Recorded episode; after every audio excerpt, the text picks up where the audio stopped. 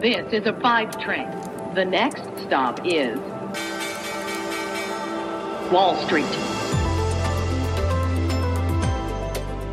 Hallo zu euch nach Deutschland und herzlich willkommen zu Wall Street Daily, dem unabhängigen Podcast für Investoren. Ich bin Sophie Schimanski und äh, ich hoffe, ihr seid gut in diese neue Woche gestartet. Zusammen gucken wir als erstes mal auf den Start des Handelstages hier bei mir in New York. Der Dow Jones klettert aktuell knapp 250 Punkte auf einen Rekordhoch und damit baut er auf äh, der jüngsten Rallye der letzten Woche auf. Geholfen hat hier der Anstieg der Aktien vom äh, Chemiekonzern Dow und vom Energieriesen Chevron. Der SP 500 wird hier aktuell sehr flach gehandelt, äh, nachdem er ja in der vorherigen Sitzung einen Rekord erreicht hat. Der Nasdaq Composite, äh, der fällt aktuell, weil die Tech-Aktien unter Druck stehen. Nach oben gedrückt wurden hier die Aktien der Energiekonzerne wie eben Chevron und ebenso vom Konkurrenten Exxon und äh, Marathon Oil und Occidental Petroleum, weil ein Hackerangriff am Wochenende die Schließung der größten US-Kraftstoff-Pipeline erzwungen hat, der Colonial Pipeline, weil bestimmte Systeme offline geschaltet wurden, um die Bedrohung eben einzudämmen. Zitat. Colonial sagte am Sonntagabend, dass einige der kleineren Linien wieder online sind, aber dass die Hauptleitungen immer noch geschlossen sind. Größere Tech-Aktien gaben im frühen Handel nach, was die Stimmung eben nach unten gezogen hat, vor allem beim Nasdaq. Und wir sehen diesen Trend eben auch nach der Eröffnungsglocke.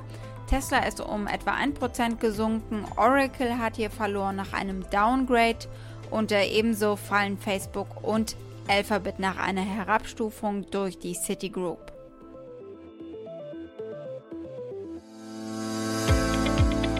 Herzlich willkommen zur neuen Börsenwoche mit dem Blick auf die Aktienmärkte. Wir haben auf jeden Fall heute relativ äh, viele Nachrichten mit an Bord. Das Impfstoffthema beherrscht natürlich weiterhin die Börse. Umso wichtiger natürlich heute mal zu schauen, wie gut die Zahlen von BioNTech tatsächlich sind. Elon Musk war bei Saturday Night Live, hat eine Kursbewegung ausgelöst.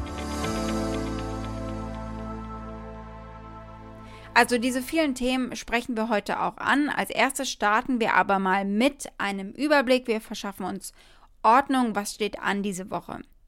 Wir gucken als nächstes auf das Event, das vor allem für Anleger im Bereich Kryptowährungen interessant war am Wochenende.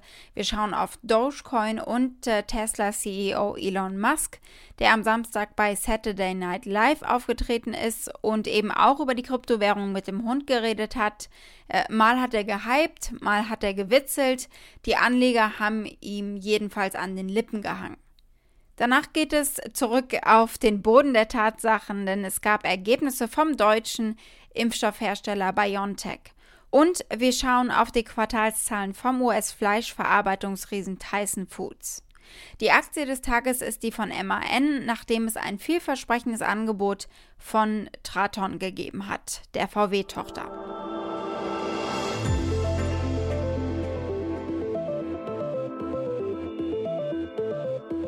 Werfen wir erst einmal einen Blick auf die Woche. Die Berichtssaison geht natürlich weiter, wenn auch äh, sie nicht mehr ganz so auf Hochtouren läuft wie in den letzten beiden Wochen, aber es bleibt dennoch spannend. Gleich heute unter anderem eben Zahlen vom Lebensmittelriesen Tyson Foods und vom deutschen BioNTech und äh, die behandeln wir eben heute auch. Am Donnerstag geht es nochmal zur Sache mit dem chinesischen E-Commerce-Riesen Alibaba, mit der Ferienwohnungsplattform Airbnb und dem Unterhaltungskonzern Walt Disney, Lieferservice DoorDash und mit dem chinesischen Elektroautobauer Xpeng. Es stehen außerdem Inflationsdaten an, der CPI. Das kann ein Wert sein, der Anleger nervös macht, wenn er eben zu hoch ausfällt, denn dann sind wir wieder bei der Notenbank und bei ihrer Zinsfrage. Jetzt zu unserem ersten Schwerpunkt heute, dem Kursrutsch bei Dogecoin, den mal wieder Elon Musk ausgelöst hat, kann man sagen. Diesmal kam der allerdings nicht überraschend. Es war bekannt, dass Musk am Wochenende Gastgeber der legendären Satire-Show Saturday Night Live sein würde. Ladies and Gentlemen, Elon Musk! Thank you.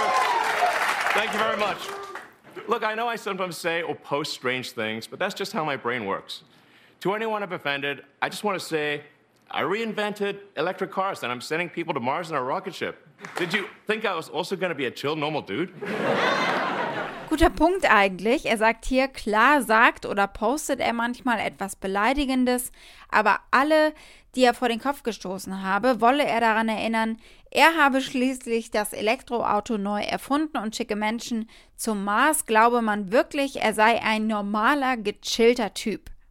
Gewitzelt hat er dann auch ein bisschen über Dogecoin, die Kryptowährung, zu der er später wieder sagte, er sei der Dogefather. Aber das Hin und Her fanden die Dogecoin-Anleger nicht so lustig. Der Preis fiel auf 45 Cent. Äh, das hat er allerdings auch schon den ganzen Tag vorher gemacht. Er hat sehr gewackelt. Das hat äh, bei Dogecoin nicht so viel mit der Realität zu tun, sondern es ist eben Hype oder die Abwesenheit von Hype. Sieht man auch daran, dass der Preis sich erholt hat äh, während Elon Musks Sketch im Weekend Update. Das ist die satirische Nachrichtensendung von SNL. Und da stieg Dogecoin auf äh, über 60 Cent. Elon Musk poste als Kryptowährungsexperte und die beiden Nachrichtenmoderatoren haben nichts verstanden und Musk konnte es auch nicht erklären, bis er dann gesagt hat, Dogecoin, das ist was, das kannst du gegen Geld eintauschen. Es sei also ein Hustle, in diesem Zusammenhang etwas wie ein Nebenberuf, ein Nebenverdienst und er heulte Dogecoin to the moon.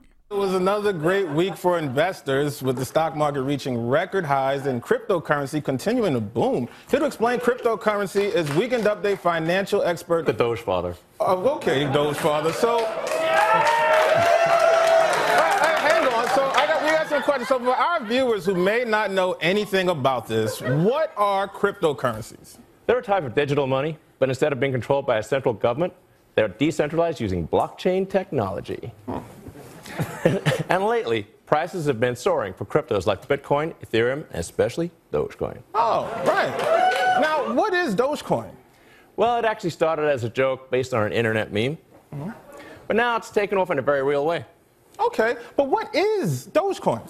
Well, it was created in 2013. Right, cool. So, what is Dogecoin? I keep telling you, it's a cryptocurrency you can trade for conventional money. Oh, so it's a hustle. Yeah, it's a hustle. Why did you say that, man? Doge father, everybody. It's a hustle. To the moon! Während des Ausverkaufs beschwerten sich mehrere Nutzer der Trading-App Robinhood, dass der Kryptohandel nicht funktioniert. Und das Unternehmen hat diesen Ausfall auf Twitter auch bestätigt. Das ist nicht das erste Mal, dass Robinhood äh, das große Handelsvolumen bei Dogecoin nicht äh, tragen kann. Im vergangenen Monat gab die Handelsplattform bekannt, dass es während einer anderen Dogecoin-Rallye sporadische Krypto-Bestellfehler gegeben hat. Falls ihr euch am Kopf kratzt, äh, so hier geht investieren in Dogecoin. Ich finde, das sagt alles. Und deshalb ist der Preis auch so volatil. Ein Fan guckt Saturday Night Live und streamt die Dogecoin-Preise eben zeitgleich. Oh, Elon Musk to, to explain cryptocurrency. Here we go, here we go, here we go. This is big. This, this, is, this is huge. Yes, the Doge Father. Let's go. Let's go. and especially Dogecoin. Oh yeah, look at that, spiking again. The future of currency. Oh, oh he said it's gonna take over the world. He's right. He's right. To the moon. He he said he did the to the moon. To the moon. Yes, this is so good. Oh my gosh. Now for some days, I'm really confident about now. Ich will mich gar nicht lustig machen. Ich finde es einfach super spannend zu sehen, wie dieser YouTuber und seine eine Million Live-Zuschauer immerhin einen Schlüsselmoment erleben für ihre Investmentstrategie, weil Musk was Bullisches gesagt hat bzw. wiederholt hat. Am Sonntag dann kündigte Musks Raketen- und Weltraumunternehmen SpaceX an, im ersten Quartal 2022 die Doge One Mission zum Mond zu starten und sie akzeptieren Dogecoin als Zahlungsmittel. SpaceX wird buchstäbliche Dogecoin auf den buchstäblichen Mond setzen, das hat Musk bei Twitter geschrieben.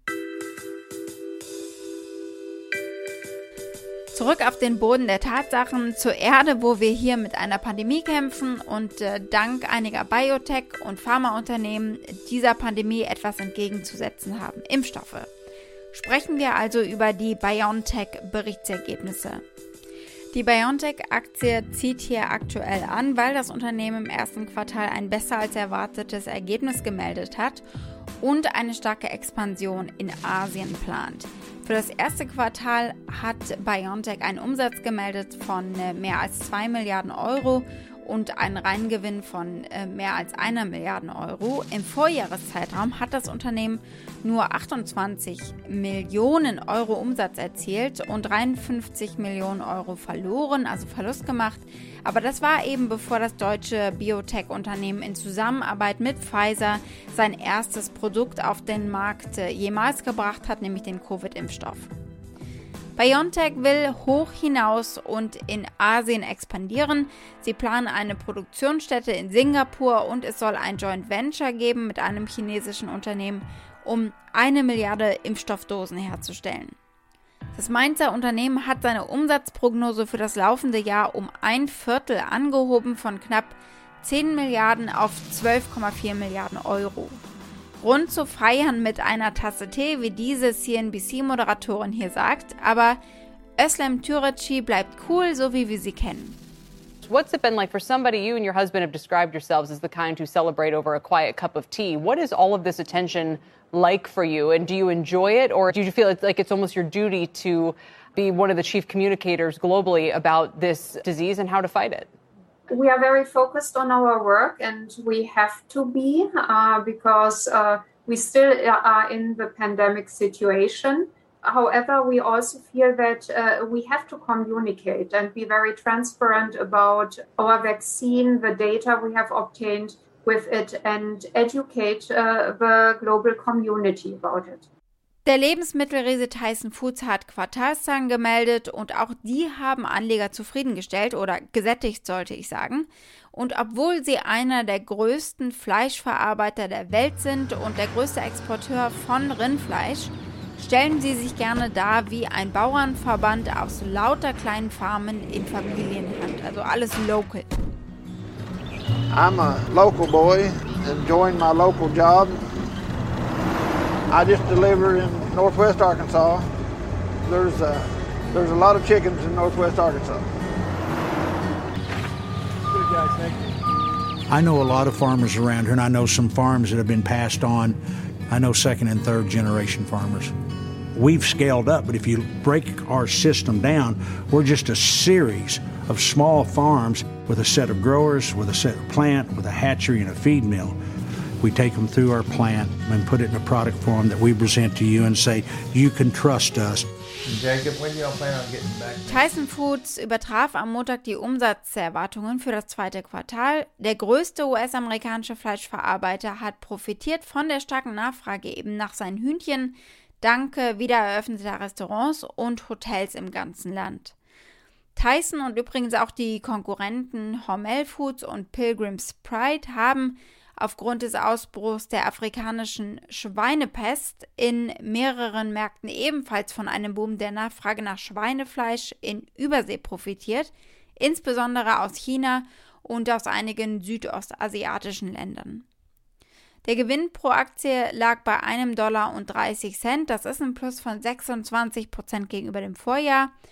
Die Gap-Betriebsergebnisse lagen bei 720 Millionen US-Dollar, 40 Prozent hier mehr als im Vorjahr. Und sie haben eine Liquidität gemeldet von 2,6 Milliarden US-Dollar zum 3. April 2021 eben. Und sie haben ihre Gesamtverschuldung um ca. eine Milliarde US-Dollar reduzieren können. Gucken wir zum Schluss kurz auf die Kursbewegungen bei der VW-Tochter im Bereich Nutzfahrzeuge Traton und der Marke MAN. Die Aktien von MAN haben zugelegt. Das Unternehmen soll vollständig bei Traton, der VW-Lastwagensparte, eingegliedert werden und es liegt jetzt eben ein entsprechendes Angebot vor. Den MAN-Aktionären sollen als Abfindung mehr als 70 Euro je Stamm- oder Vorzugsaktie geboten werden. MAN-Aktien zeigen einen Kurssprung von 30% auf und äh, auch die Traton-Aktien steigen, wenn auch nicht ganz so stark, aber es gab gute Zahlen. Äh, und da gucken wir kurz drauf. Die Bestellungen kletterten im Vergleich zum Vorjahreszeitraum um über die Hälfte auf rund 71.700 Lkw und Busse. Es ist bereits erwartet worden, dass die Erholung von der Pandemie an Fahrt gewonnen hat. Und nun wurde eben ergänzt, dass sich der gute Jahresstart auch beim Auftragseingang positiv niedergeschlagen hat. 81.700 Aufträge innerhalb eines Quartals sind das beste Ergebnis, das die Traton Group bislang erzielt hat.